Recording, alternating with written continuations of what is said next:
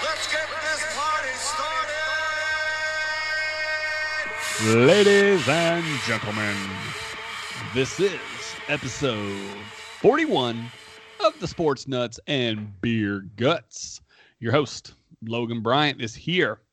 We got Chris Collette. He's back. This is week two in a row. I don't know if he can handle it. and then we're out of we're bringing out of Charlotte, NC, the man, the myth, the legend, red glasses himself, Alan Wallace. Alan, welcome to the show. What's up, guys? Is are we allowed to call this a show? Like what? welcome to the pod. Welcome to the Skype sesh. You're the host. You can call it whatever you want. welcome to the biggest show in town, Chris. You What's look like up? you're you look like you're home alone again. I am home alone. No complaints. The three year old's too much for me these days. yeah, it is officially. This is the week when school was supposed to end, um, and basically all restaurants and stores are opening back up here in Knoxville. So it's kind of like summer is actually here now, and um, my motivation at work has gone down the drain. I don't have to, you know, stay on the kids during the day. I have to have a routine and a schedule. So it's it's all kinds of chaos at the Bryant house this week. But but we're gonna get by, and we're gonna get by with episode 41, the Dirk Nowitzki, the fadeaway, kick you in the ball sack while I do it, Dirk Nowitzki. Before we go any further, AWA, is that move illegal or should it be? No, I mean it's the it's the Dirk move. He has. It's just like the uh, you know James Harden shuffle step or whatever he does. Everybody has their thing. That was Dirk's thing. He created LeBron's crab dribble. LeBron's crab dribble. You can't stop it. You can only hope to contain it. Well, of course you can't stop it because he he's seven foot, and when he jumps, he kicks his foot straight out in front of him, so you can't stop it. it's like it's like LeBron. It's like a Jordan didn't push off. Dirk doesn't kick at somebody every time he shoots the ball. You didn't believe that part of the uh, documentary that he did, he didn't have anything to do with with Russell sliding across the court.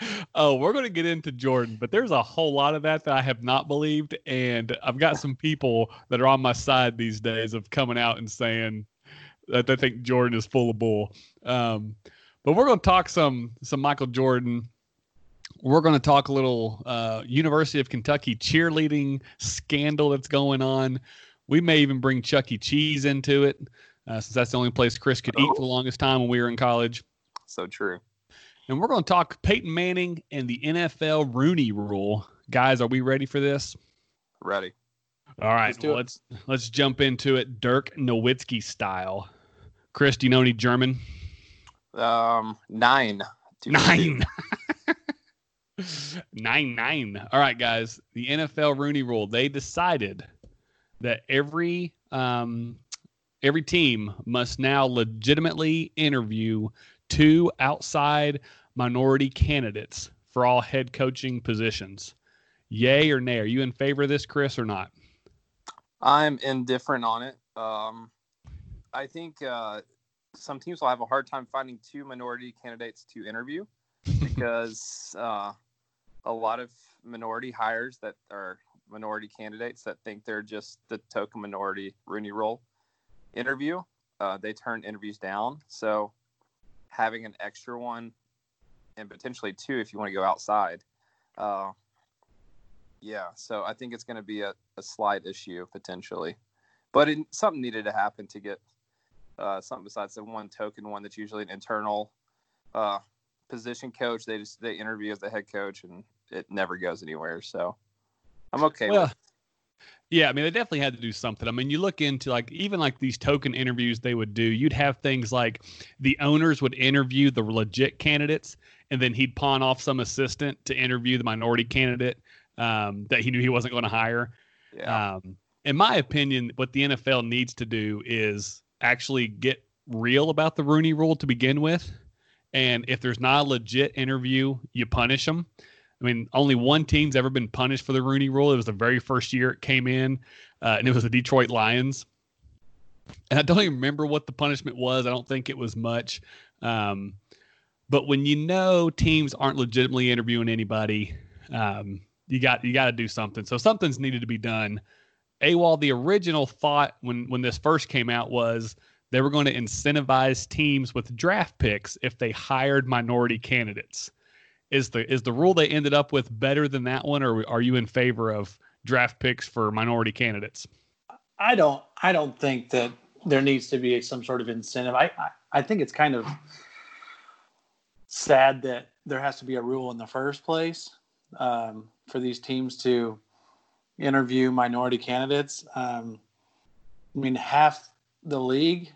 I don't. I don't know these stats. I'm just making this up. Half the league is minority, and so, you know, we don't have. Right, like eighty percent.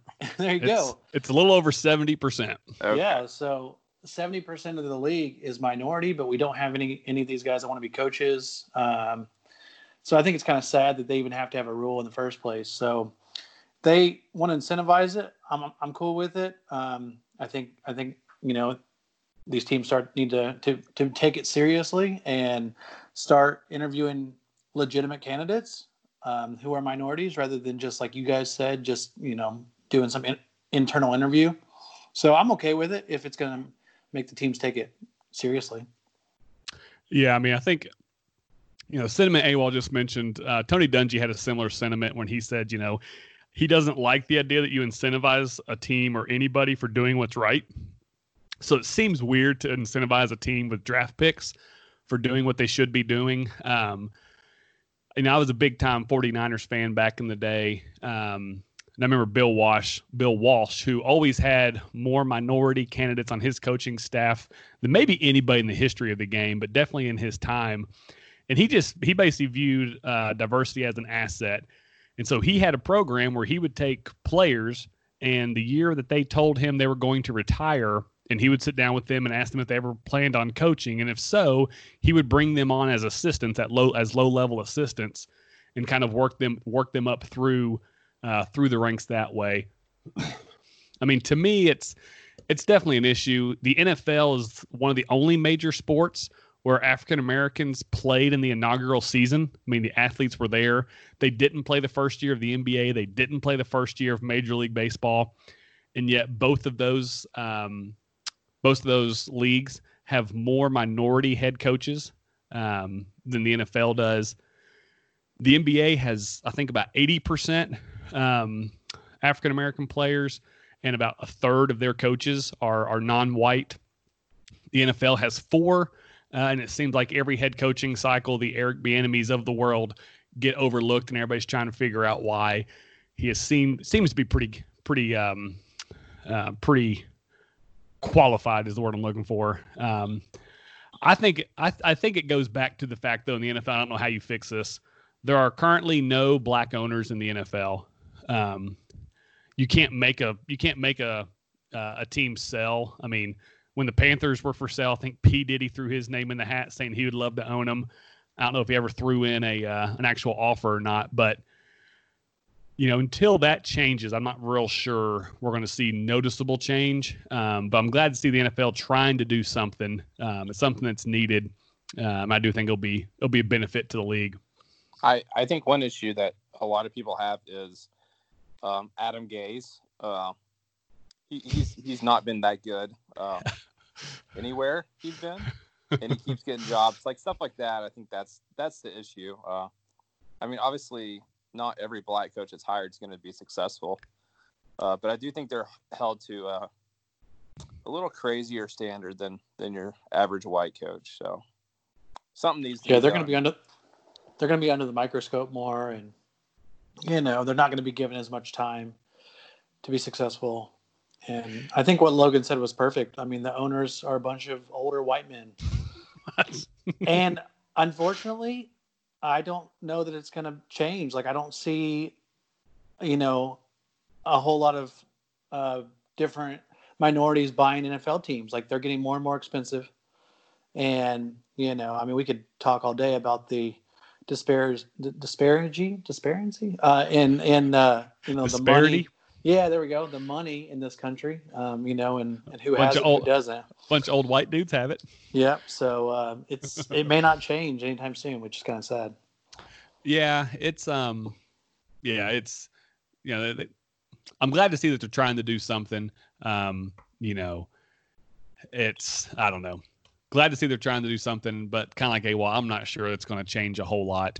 Um, there's going to be a whole lot of sentiment there that changes, but I do think we have a wave of African American quarterbacks. Um, and not that I think those always turn into head coaches, but your quarterback coaches generally turn into um, offensive coordinators who then turn into head coaches. Um, and so I do think having more African American players at that position goes a long way. Um, you know, the Tee Martins of the world become uh, quarterback coaches who then become offensive coordinators and uh, potentially get get head head jobs there. But guys, we are flipping the script on horse racing this year. The Kentucky Derby said we're not racing until the fall. So the Belmont jumped in and said, Guess what? We're going to kick off the Triple Crown and we don't need no stinking fans. Traditionally, the Belmont's the longest race of all three. It's about a mile and a half. They're going to cut it down to a mile and an eighth, roughly the roughly the same distance as the Derby. Um, the Belmont's got the uh, a wide, long straightaway with these big looping curves. Um, so I fully expect this to be the biggest field the Belmont's ever had. Kind of excited.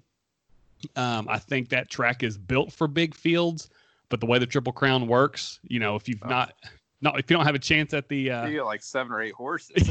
like yes, there's no need to to haul a horse up there that's already run twice in the last six weeks. Yeah. Um, and half the horses like skipped out on the Derby and the Preakness and just run Belmont only. That's yeah. So I think it could be one heck of a race. Um, it's going to be a little bit weird without fans, just because you like hearing that roar as they come down the backstretch. Um, but I think I'm actually gonna I'm gonna sit down and maybe throw a little Belmont party this year. Uh, should be an exciting race. AWOL, will the Belmont replace the Kentucky Derby for you this year, or will you still wait for the big one in the fall? I'll probably. I mean, I'm. I've always been a Kentucky Derby guy. Um, like you, Logan, I grew up pretty close to there, so you know, every year I was pretty excited to watch the Kentucky Derby.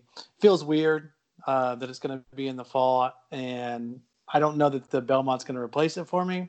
I'll probably turn it on just to see, you know, some live sports and uh, just to. You know, I'll be intrigued by, like you said, maybe a larger field because um, you know typically it's eight horses. So, you know, largest field ever might be, I don't know, maybe 10 or 11 guys. It's, it's going to be crazy.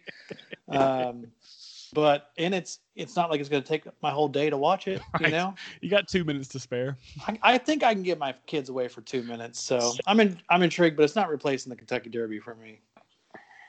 Yeah, I- I'll, I'll be curious to see if the Derby still gets a 20 horse field or not, um, as as horses will, will choose to back out. I'm sure, um, but the purse for the Derby still a nice nice payday, so they'll probably get some people there. Chris, I know you stayed up and watched the entire NASCAR race this weekend. Do you have two minutes for the Belmont? I definitely have two minutes for the Belmont. uh, I'm ex- I'm excited for any sport, almost any sport right now. So bring it on. Uh, I think it does increase the chances of a triple crown winner this year. Uh, not having the long race, uh, because I mean all the all three races being a similar distance, uh, kind of helps with the training, kind of uniform training pattern. So I think there is an increased chance of a triple crown winner. So Yeah, you're probably right. I'm also confident that whoever, if if there's a triple crown winner this year, they're putting a big asterisk next to that, um, because horse racing people are some petty people. Unless this horse is dying, then they're okay with it. But when it comes to winning, they are petty. Somebody else, Kentucky people. It is what it Eh. is. true. Somebody else who's petty out there, Michael Jordan. the The Last Dance is over, boys. Um, Wall. what are your thoughts on the on that docu series, the ten episodes of The Last Dance? I loved it. I I understand that it was very, uh, very much tilted towards Michael Jordan and his opinions and you know everything like that. I mean, I remember being 14 years old in, in uh, 1998 and just loving that whole that whole year and watching that Bulls team as much as I could. And I mean, you know, obviously I didn't know a lot of the stories then, but now I get to see them and how how it kind of turned out, and and um, it was just really cool for me to see that. And you know, he is definitely petty for sure. He's definitely holds grudges like you wouldn't believe, um, and maybe isn't maybe isn't a great guy, uh, but he he was one hell of a competitor. And Any I mean- other? yeah, yeah, no, I, I really enjoyed it. It was, it was good stuff. Yeah, there, there's no maybe about Jordan not being a good guy, and, and I I say this all the time about we let athletes and sports figures get away with stuff that nobody else in society is allowed to. I mean, Michael Jordan is just a sociopath, right? I mean, the dude is he makes up stuff, he goes off the deep end. Um, I mean, in any other walk of life, we're not celebrating this guy as somebody our kids should emulate, and this is what a real competitor looks like. I mean, the dude is in any other walk of life, the dude's riding the struggle bus hard. Um, Chris, what are your what are your impressions after you've seen all ten episodes? Um, I, I think I mentioned after the first two, I was like, "Hey, this is really interesting because I don't, I don't really know Michael Jordan's like story because it happened right before I remember sports. The '98 season is probably the first one I actually remember uh, parts of it. And you were four. Was 12, yeah. uh, but yeah, so it was nice to like see. Uh, it gave me an appreciation for Scottie Pippen. I never was a Scottie Pippen fan, and the documentary did him very. It treated him very well. I'll just say that. Uh, I I didn't like how chopped up it was. Uh, it was kind of flashback, flash forward, flashback, flash forward. It was all over the place, and sometimes there was no real rhyme or rhythm to the flashbacks. Uh, some of it seemed pointless. So if I could, I, I I don't mind if you go back and forth as long as there's a purpose. But this had just seemed like they were doing it for the hell of it. I thought they should have named it something besides The Last Dance, uh, because I mean it was just a Michael Jordan documentary. It was, I mean, I guess The Last Dance was the the overriding theme, but it was really just Michael Jordan. Uh, so there is that. Let's see what else. Well, and like, and they kind of alluded to the idea of like the team could have come back and you know could they have run it back and won a seventh title? But and I forgot about this. I mean, even Phil Jackson before that season referred to that season as the team's last dance. Like everybody knew Yeah. there was no chance of holding that team together. I mean, Krause basically tore it apart there. he was like, "We're getting Tim Floyd. We're rebuilding. We're in salary cap hell right now." They actually had a hard cap in the NBA back then, and Jordan was making something thirty something million dollars. uh, the cap was probably sixty million. Uh, I mean, Yeah. Jordan was making LeBron money now 30 years ago.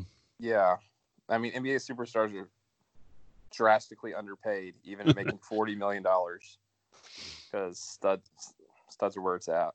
But yeah, it was a good documentary. It wasn't great. Uh, I feel like it was released sometimes besides this pandemic, where everybody's just sports hungry. I think the reviews wouldn't have been so glowing. Uh, but now everybody's just like happy to see some sports. So, all in all, I was happy to watch it. Yeah, I think it was good. I don't think it was, as some people are talking about, the greatest sports documentary ever. Um, Oh, But guys- that's a good question. Speaking of that, what's your favorite thirty for thirty? oh.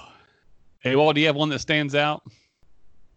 Uh, not off the top of my head. I was going to say something stupid like Rudy or something. I- Who's I yours was one of those the- good sports movies, Chris? I was gonna say the two Escobars. That's that was my favorite so far. I'm trying to think. I'm not having any that stand out. Um, The OJ one, the 1994, that was solid. I do remember liking the OJ one. Um, June, June, whatever. the Allen Iverson one was intriguing. Well, guys, uh, evidently a couple of players did not find this documentary too intriguing. Horace Grant came out and basically just ripped all things Michael Jordan this week. Um, said the entire series was BS, that all negative stuff regarding Michael Jordan was edited out. He says he hasn't talked to Jordan in three years, and he agreed to do the documentary, expecting it to be fair and balanced, and that they basically edited out all of his uh, anything negative he said about Jordan. Pippen supposedly is upset by it, doesn't believe it happened. Um, And then we have the guy who supposedly delivered Michael Jordan his pizza that poisoned him said the entire story is BS. Um, he said that he did deliver pizza to Michael Jordan. He said there was only two people working in that pizza shop at the time the delivery came in, so there couldn't have possibly been five that showed up. Um, he promises that it wasn't poisoned. He didn't. He wouldn't even know how to poison. Um, which that's my question. Like, how you going to food poison somebody? Like, what do you do? Just put some bad onions, baby. Like, you just think they just have bad onions sitting there ready until Michael Jordan calls and they slide them in there? Apparently, onions is the number one food poisoning food out there. Who knew? They Bring did say it was the only place open, so maybe it just sucked as an establishment. I mean, it is Salt Lake City back in the the '90s. So, yeah, those Kinda Mormons, they're all about poisoning people. was, was it a Sunday, Saturday, late Saturday night? Probably. So I've. This is the big question that one I'm surprised people have not. A lot of people had not heard that story before that um, Jordan potentially was food poisoned. You know, during the flu game. I've been on the bandwagon for years now. Um, at basically ever since Bill Simmons brought it up that Michael Jordan was hungover during that game. He didn't have the flu. He wasn't food poisoned. Ugh. Um, Chris, you you I- think he was poisoned or he had the flu? Because you definitely don't think he was hungover. I, I definitely don't think it was a hungover thing because Michael Jordan probably played hundreds of NBA games hungover. I mean, that dude was either at at the basketball court, at the poker table, at the golf course, or drinking somewhere. Like, I mean, he was he went 100 miles an hour no matter what he was doing.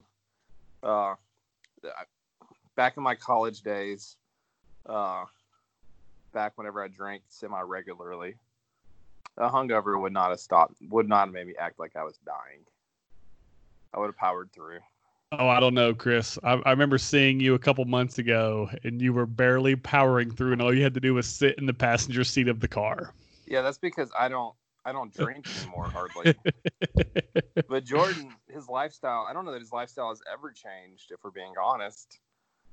So I think uh, you get you get used to it if you do it enough like frequently enough. So I don't I think mean- it's a hangover.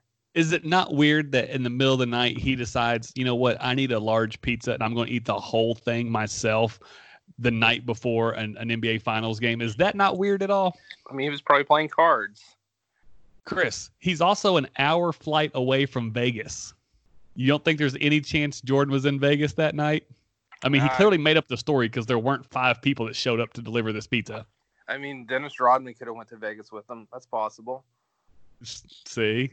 Hold, hold on, hold on. I there may have only been two people working at the pizza place, but you don't think they'd call their friends if they knew it was Michael Jordan? To do what? Like to because Michael Jordan's in town, we're delivering a pizza. You want to come with us? You know what I'm saying? Like, You want to meet him?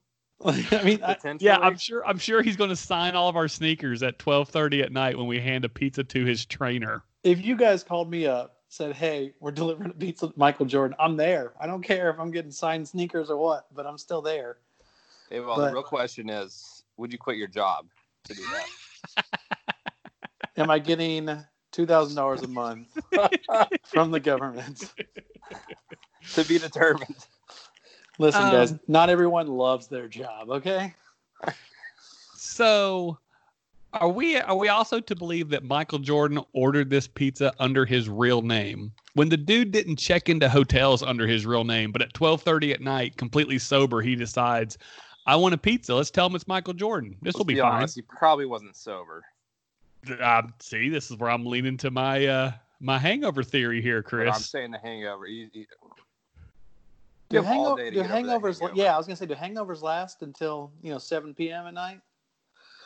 I think for Michael Jordan, when he clearly had a, I mean, the dude would play cards and then golf like in the morning without ever sleeping. There's a better chance he was golfing during the morning shoot around, and that's why he didn't go, and that's why he pretended to be sick. I'm That- just saying that he clearly didn't have the flu. His own trainer said he was poisoned, but they never said it until several years later. The story's changing for a reason because they're trying to hide something. Just like Jordan started playing baseball, and we'll never find out why. Um, I think we will eventually on that one.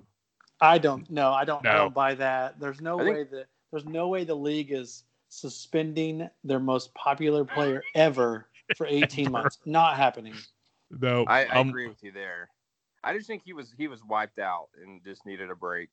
I mean, emotionally, like especially with his father being killed that summer, I think he was just he needed a break. Well, somebody who needed a break during the finals, Dennis Rodman, decided to go WWE um, in the finals. AWOL, what's the likelihood of LeBron's teammate deciding to wrestle uh, the night before an NBA Finals game, missing practice? Who would be the most likely LeBron J- teammate J.R. all time? J.R. Smith, probably. Maybe Anderson Varejao. I could see, Come on, man. see him. Or Birdman. Birdman going out Oh, there. Birdman would have done it. as as the the resident um, wrestling fan along with Cole, that was WCW. First off, that's where Oh. the big boys play, Sorry. and um, Yeah, big Karl boys Malone. like Karl Malone. Karl Malone was also involved in that storyline, which was it was pretty epic back in the day. Um, Rodman he marched to the beat of his own his own horn, so he you know Phil Jackson allowed him to do whatever he wanted, and it, it clearly worked. You know, it clearly worked for Rodman, and so that I did not know that that coincided. I didn't know that you know during the finals he went and and taped you know WCW Monday Nitro. That's that's a pretty crazy story to me, but pretty awesome as well. Dude missed a practice and a walkthrough. And what's amazing is his head coach, the owner, and supposedly the toughest dude in the league history, Michael Jordan, were all okay with him because they knew he was just going to show up, worm his way into 15 boards, and it was going to be okay. crazy. Something else that's crazy I did not think is, was possible, guys. It appears college football is ready to start on time. Um, all everything is leaning towards students back on campus. Um, you know, probably at the latest June fifteenth for um, for athletes, students July and August.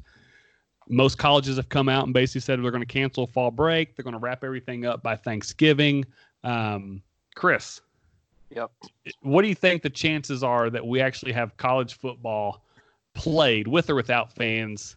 You know, we're definitely not going to have full stadiums, but college football played in September of this year. I'm buying it. Uh, there's just too much money. Uh, I mean, you're gonna have colleges; their athletic departments would go under if there wasn't a college football season. Uh, that's just the reality of it. How I mean, I know there, there's an LSU uh, athletic budget by sport, and it's like a profit loss thing. And this was back maybe three years ago, and football was something like 55 million, and uh, there was two sports, two or three sports that even made any money, and the rest were in the in the red. So Men, men's basketball and baseball, the only two that make money at LSU. yeah, yeah. I mean, it's it, every school. It's two or three sports tops that make money uh, outside of football. So yeah, it, it there's going to be a season. Even the t- TV revenue alone's worth it. So Yeah, it looks like most schools are going to try to have. They feel like they can in the SEC they can socially distance eight to ten thousand people in the stands. I'll be curious to see how they figure out which eight to ten thousand get to show up, if any students get to show up, all that fun stuff. But Chris, the SEC would have already had a timeline to get athletes on campus June first if it wasn't for your boy Phillip Fulmer, who decided he wasn't ready. What what gives with with Fat Uh, Phil? I saw where he just said he wanted to push it back to June fifteenth. Uh, no harm, no foul there. It's just two weeks back. Uh, Well, he originally wanted to push it back at least a month, and then yeah, I saw where he compromised to June fifteenth. So uh, two weeks isn't that big of a deal. So no harm, no foul. But why was he the like? Why he's the only one? Uh, I just the don't only understand. Theory I have is there was no real turnover on UT's coaching staff, so he feels like he might have a competitive advantage if there's a shorter spring practice or quote unquote ramp up period. So that's the only thing I could think of. Yeah, yeah. I mean, it's one of those things like if Vandy, you know, decides, hey guys, we don't need to get students on campus yet, I could see it. But I was surprised for a football school and a football guy like Fulmer to kind of pump the brakes on that. I they well, how- return everybody? So it's except for the wide receivers. So Returns everybody, and recruiting is going really well when none of his recruits can go to other camp, uh, you know, other campuses or or to his own campus. So I think he may be be working a little bit. AWOL, if college football were to start, uh, let's say UNC Charlotte has a game September 4th. Are you going? Probably not. Um, I mean, I I'm not. Well, wait, to be, to be fair, if this Have- was 2019, would you have gone? How many No. UNC Charlotte football games have you been to?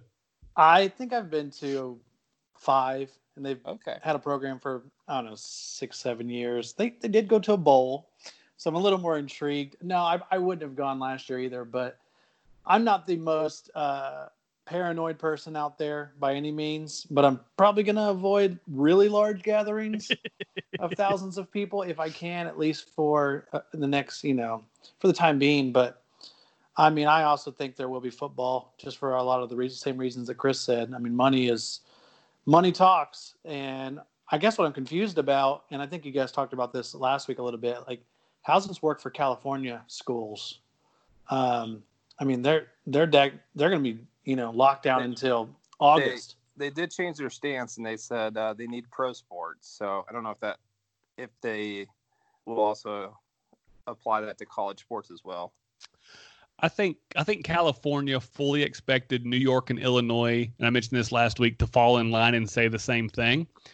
And nobody fell in line, and actually colleges said, "Nope, we need students on campus." Like the state of New York said, our colleges ha- can't exist if we don't have students on campus this fall. And so I think with everybody saying they're showing up, uh, California, I think will eventually reverse course. Um, but I mean, like right now, the SEC is planning on playing an SEC schedule. I don't know what they do with these, you know, directional school games that they're all supposed to play. If they're going to continue to do that, is it worth playing a team that you're going to beat 54 to nothing when you have 3,000 people in the stands? Like, so I'm not sure how all that works. I'm not sure how they handle um, season ticket holders and all that stuff. But we're going to have football in the fall. TV um, ratings are going to be through the roof for college football. So, you know, I think the the days of the 90, 100,000 seat football stadiums are gone. You know, those renovations are going to be reducing capacity at this point because I think this is just further proof what we've seen in the years past that it just doesn't make sense a lot of times to pay 50 bucks to go to a football game so you have the privilege to pay 12 bucks for a beer um, and hopefully have a decent seat for a game They got to So- make those seats wider. I remember that one game we went to, maybe Tennessee, South Carolina. I don't know, four years ago. on the on the bleacher. Yeah, and I was like, "Gosh, man! I mean, not I'm, I'm definitely not the smallest person, but I'm sure it's not the biggest person either. But uh, jeez, I don't. know. yeah, I fully expect, especially in the SEC, every football stadium is going to have uh, seats uh, within the next, I'd say, five years. They're going to have to um, because they're not going to keep filling up the stands, and to renovate, you got to get more comfortable if you're going to keep getting people in there. kind of like the Thompson-Boling thing. Well, I mean, yeah, you either tarp off the top for 20 games a year or you make it more comfortable and nice. So, Yeah. And if it's comfortable and nice, opposing fans will come. Guys, big topic of conversation in the sports world. On the Today Show, everybody's talking about cheerleading AWOL. Before I go any further, did you watch the documentary Cheer on Netflix? I did not. My wife loved it. I thought it would be one you you would have you would have ended up watching at some point. So I watched like half an episode and I had so many questions. I was like, first off, where is this taking place? And these are some weird folks. Um, no, my wife you know, was a cheerleader for a long, long time.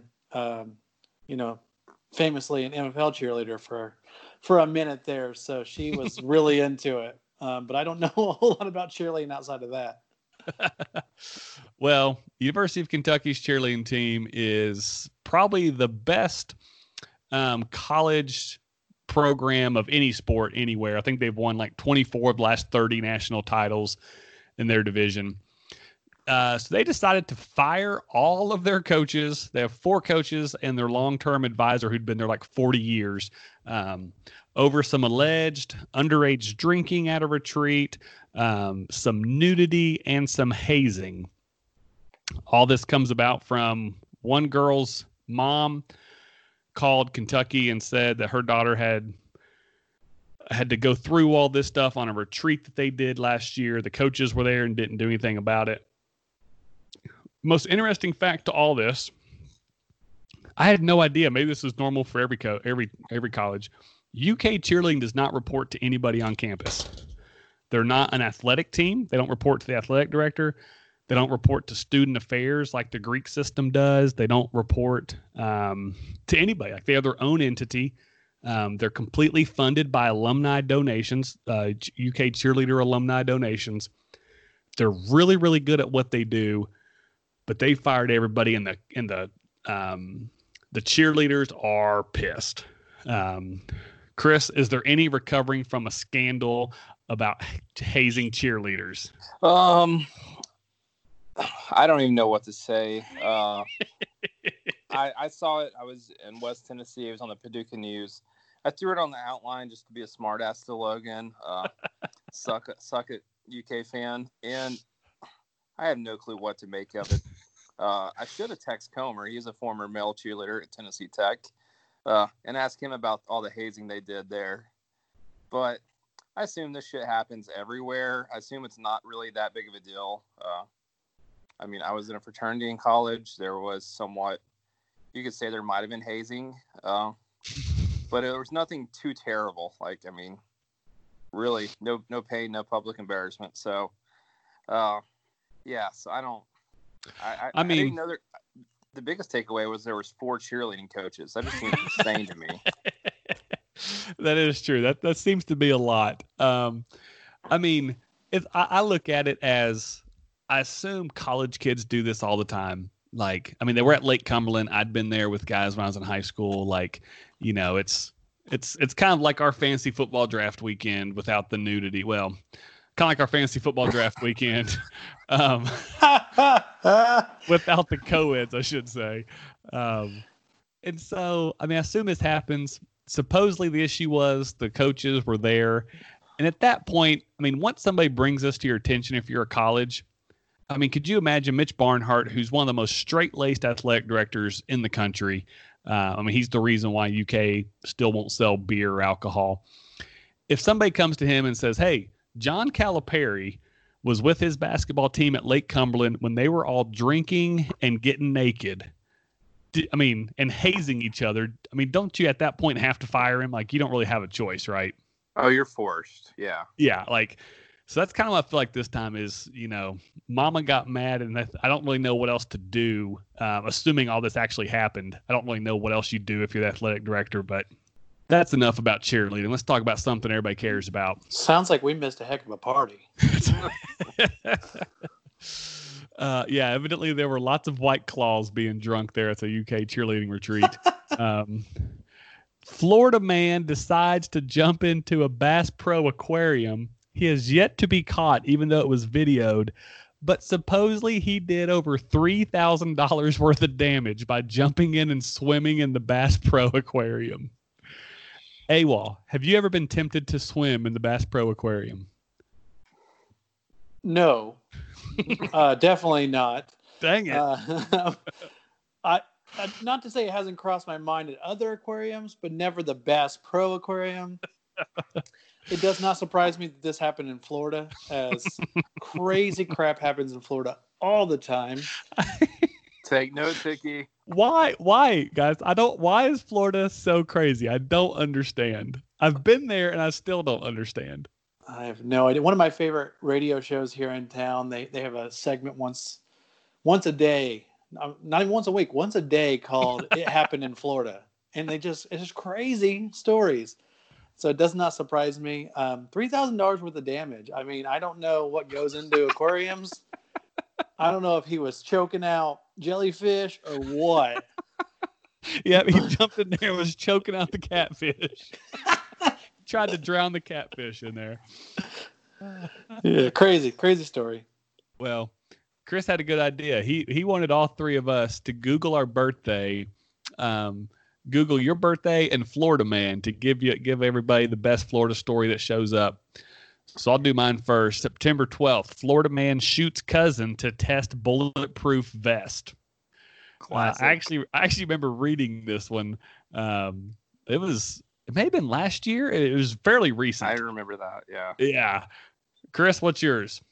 Uh, July 11th, it, it reads Florida man with no arms charged with stabbing man with scissors. what Florida man, no arms, charged with stabbing man with scissors. That's what it says. oh, I feel like we I feel like there's more to that story. AWOL, you got a good one? Uh, first one that came up, May 31st. Florida man accidentally kills roommate dog while committing suicide. Whoa. I need some deets on that one. Man. This needs to be a new segment. I know I'm just a guest on the show, but this needs to be a new segment. I thought Oh. about at one point having a segment where it was going to be Tennessee, Georgia, or Florida, and I would tell a story, and Kristen Hickman would have to guess. But every week it was going to be a, a story about Florida. We really should open every episode off with uh, with uh, this date, like a kind of history thing. Like, That oh, would be so I don't even know what today's date is. May 20th, 20th or something. 20th, yeah. Yeah, May 20th. What's the best Florida man story? that would be good because eventually we're going to run out of players' jersey numbers. Um, thank you, Dirk.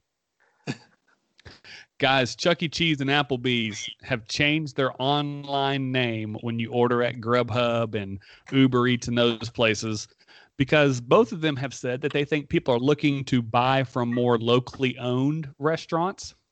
So if you go to Grubhub and you want a pizza, if you find Pasquale's Pizza, you're not getting a locally owned pizza joint. You're getting some Chuck E. Cheese pepperoni pizza action.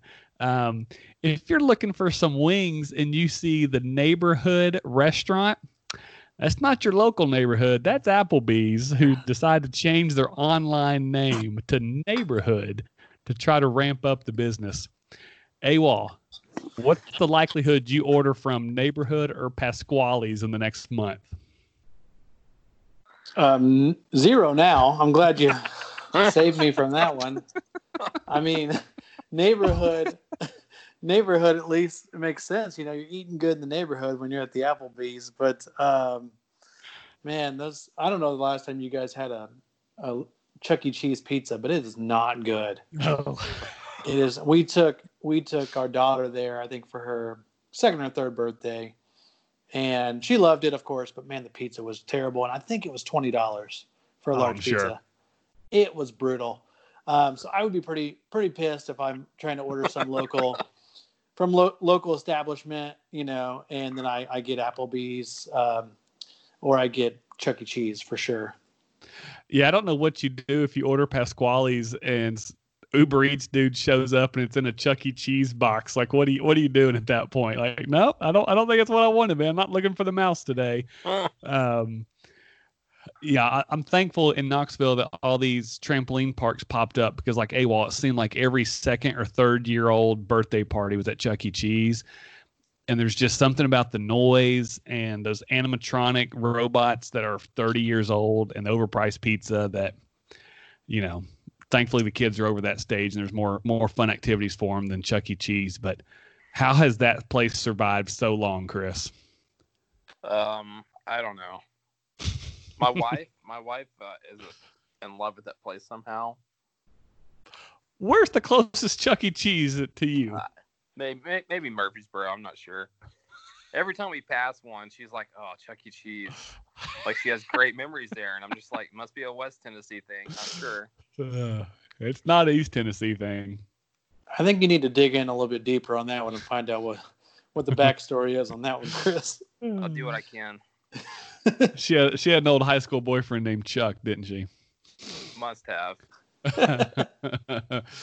well, speaking of an East, Tennessee thing, guys, Peyton Manning has decided to fall in line with all the other celebrities um, and their alcohol. You had The Rock come out with his bourbon uh, a month or so ago. Countless other celebrities got their got their alcohol drink. Um, Peyton Manning coming out with a bourbon, a 13 year bourbon, $200 a bottle. Uh, it's Dickel juice. I can just go ahead and tell you, I'm pretty confident it's not going to be worth two hundred dollars a bottle. Um, hey, well, code. What's the chances that you buy it? Uh, two hundred dollar bottle of you guys know me. Uh, zero percent chance that I'm buying a two hundred dollar bottle of bourbon. I don't care if it's Pappy. I'm not spending two hundred dollars on bourbon because, like you said, I probably can't tell the difference. Um, I can definitely tell the difference between a ten dollar bottle and a fifty dollar bottle, but I probably can't tell much of a difference between a fifty dollar bottle and a two hundred dollar bottle. So it's not going to be worth it. So zero percent chance. Yeah, I mean, you can get you a 15 year Knob Creek for 50 or 60 bucks. Um, this 13 year old blended Dickel juice out of Tennessee. It's again, I can't imagine it's going to be any good. Um, but Chris, how many people's house are you going to walk into over the next year that have a bottle of Peyton Manning bourbon next to their 1998 Fritos chip bag uh, and an old old old glass bottle Pepsi from the national title Uh. years? Um, I don't know. It depends where Hickman lives to answer that question. Uh, I don't. I don't know. Uh, George Dickel's about 30 minutes from my house, the distillery. So I imagine the Peyton Manning thing will be quite popular in this area. So I'll probably see a bottle or two at a house I go to. Uh, I hate. I'm not a bourbon fan. Uh, just it's not my thing. I'm a vodka guy. So I mean, if somebody offered me a drink, I'd probably take it, but I, I would be like, tastes like bourbon, tastes like shit. Yeah, I had a guy offer. Uh, he sent me a a little sample of. It's about a three hundred dollar bottle um, of some Angels Envy just the last week or so. That was really really good, but I'm not spending that kind of money on um, on alcohol. Speaking of which, I recently saw at a local liquor store. Y'all remember we talked about the Sam Adams Utopia? Yeah, It's like the super aged beer. It's like 28% alcohol like content. ridiculous percentage. Yeah, Um, saw a bottle of that at a local liquor store here. Uh, it's been there for at least a month. Nobody's bought it yet, but it is out there in the wild, AWOL. If you want some Sam Adams Utopia, it runs about 200 bucks or so, plus or minus. Oh, Um, damn. Okay, nope. I guess not. AWOL was getting so excited there. Give me some 28% beer. Holy cow. uh, If it ain't Yeah. Busch Light, I'm not interested. We, we were talking before we jumped on the podcast here. Uh, Peyton Manning now is part owner of a golf course down the Chattanooga area, Sweetens Cove, which they named the bourbon after. Um, and Chris, what'd you say? It's $35 now to play nine holes? Yeah, that's uh, they don't have carts right now because they're social distancing and stuff, so you get to walk it. But yeah, it's 35 bucks. And supposedly it's like this hole in the wall golf course, you know, gravel. Middle of nowhere. yeah. Yeah, gravel parking lot, no clubhouse, no locker room, nothing like that. I think um, it's about 60 to ride 18, like normally. Okay.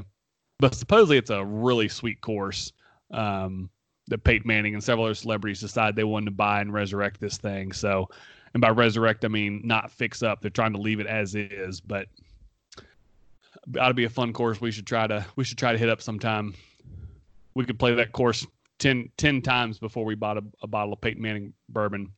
It's not going to be. You guys good. free this weekend? I mean, I could definitely get out if you guys want to meet over there. The wife's out of town. I can make it work. All right, guys. Last but not least, Spencer Dinwiddie, NBA legend. Um, he's expected his next contract to make about $24 million a year. He decided that he wanted to try to crowd fund his next contract and essentially tell the Twitter world if they could raise $25 million, um, that they he would let them pick where what team he went to next, where he went to play. Oh, wow. Um, if they did not raise $25 million, he was going to donate it all to charity. Chris, how much money did they raise? Did, did Spencer Dinwiddie raise from his fans? I don't know, but the article I read said it would take 136 years at the current pace to raise 25 million dollars. I think the big donor was 69 dollars. Well, that one that would make sense because Dinwiddie raised a total, drum roll please, one thousand one hundred and fifty dollars. Oh no. Oh no, his poor mama probably gave a thousand of that. I'm like, I don't know if this is the dumbest idea I've ever seen a professional athlete try to do. Um, but your current team has to be pissed that you're basically just saying, you know what, I don't care. I'm not loyal to anybody, just loyal to the paycheck. And if, you know, Chris Collett in middle of nowhere, Tennessee wants to give me 24 million, he can pick my next team. Two, it's completely stupid to think that just because you have $24 million handed to you, you can just go play for whoever you want. Like anybody's willing to let you play for them. Um, but easily the most embarrassing part is the dude thought he had a chance of raising 24 million and he barely raised a thousand dollars. I'm actually really proud of America right now. like I had not heard this story. I didn't see this in the outline. When you started to say it, I was like, I almost imagined that people would do it. And I'm so glad they didn't. It was like everybody's got all these stimulus checks. All of a sudden, Spencer Dinwiddie's made twenty-four million dollars. I've seen people give money to dumber things, and I'm I'm really surprised. hey, well, how much money would we have to raise for the Agave brothers for us to pick your next um, gig location? Oh man, fifty-five dollars. All right, Oh, Chris, Oh. there's, a, there's a house in Cookeville that's about to get a private show for fifty-five dollars. Is Anne gonna be there? That's the question. Just pay the travel expenses, which is like right now, gas is nothing. So We'll, we'll, oh, fly, we'll fly you in. We'll fly you into Nashville for thirteen dollars. They will. shout out Spirit Airlines. Shout out to Spirit. And shout out to Dirk Nowitzki for episode 41. Guys, it was fun. Sports are coming back. We're getting more and more. We're going to have more and more stuff to talk about. But if you guys see any crazy Florida man stories out there, hit us up on the Facebook page, on the Twitters. Hit us up on that tweeter box. Let us know so we can we can make sure to share the world how big of idiots Florida is these days and nobody knows why. This has been episode 41 for the Sports Nuts and Beer Guts. See you next week.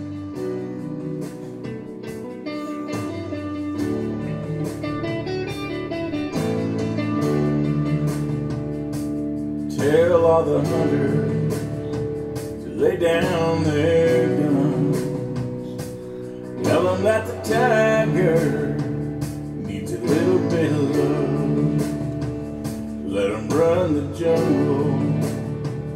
Let them roam their land. Then stand back and marvel. What a beautiful cat.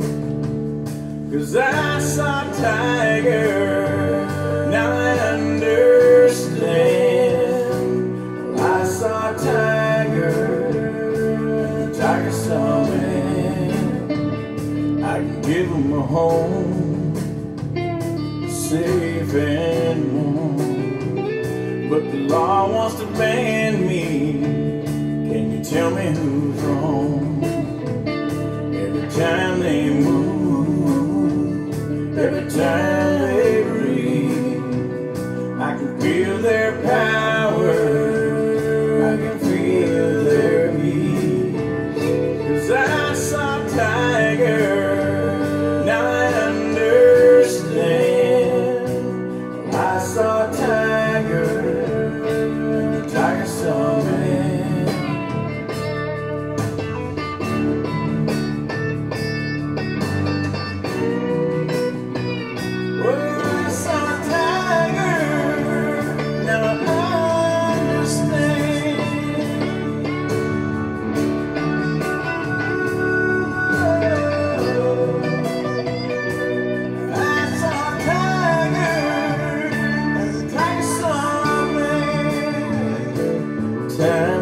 ticking, will soon be gone. So you better take a picture.